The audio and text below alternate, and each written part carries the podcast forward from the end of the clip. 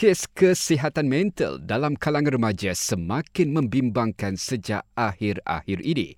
Penasihat Kaunseling U C M I Profesor Doktor Haris Abdul Wahab berkata, antara faktor menyumbang kepada permasalahan itu adalah pemakanan kurang sihat. Dahulu pemakanannya uh, mungkin lebih sihat, sekarang ni lebih uh, dah ada sangat banyak pilihan makanan, dan hmm. malangnya uh, pemilihan makanan tu uh, mungkin kurang sihat lah. Ada yang kita tahulah yang apa, banyak lemak, banyak rasa tiruan.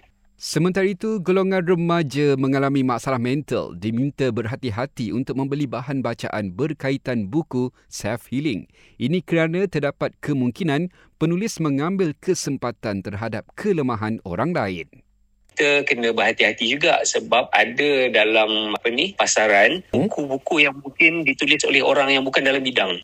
Orang yang mungkin dia kata, dia rasa dia ada pengalaman uh, pulih daripada depression ataupun pulih daripada anxiety, tapi sebenarnya dia t- tidak cukup ilmu dan juga tidak cukup authority untuk mengajar orang lain pula tentang depression dan juga anxiety.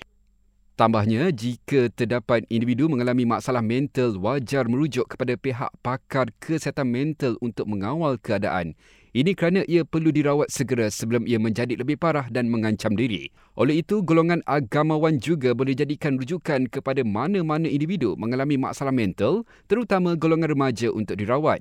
Mereka juga mempunyai kepakaran tersendiri untuk mengawal emosi dan jiwa individu menghadapi masalah sedemikian. Dan saya tak nafikan ustaz-ustaz pun mungkin ada yang yang, yang ada kepakaran, ada kebolehan untuk membantu pesakit yang mengalami depression, anxiety, uh, insomnia, bipolar disorder dan sebagainya. Mm-hmm. Ya. Dan saya sendiri tidak uh, tidak cenderung untuk mengatakan ustaz-ustaz ni sebagai perawat alternatif. Pada saya, ustaz-ustaz pun boleh menjadi perawat utama. Tambahnya lagi, rawatan dengan golongan terbabit juga sekaligus dapat menguatkan kembali spiritual.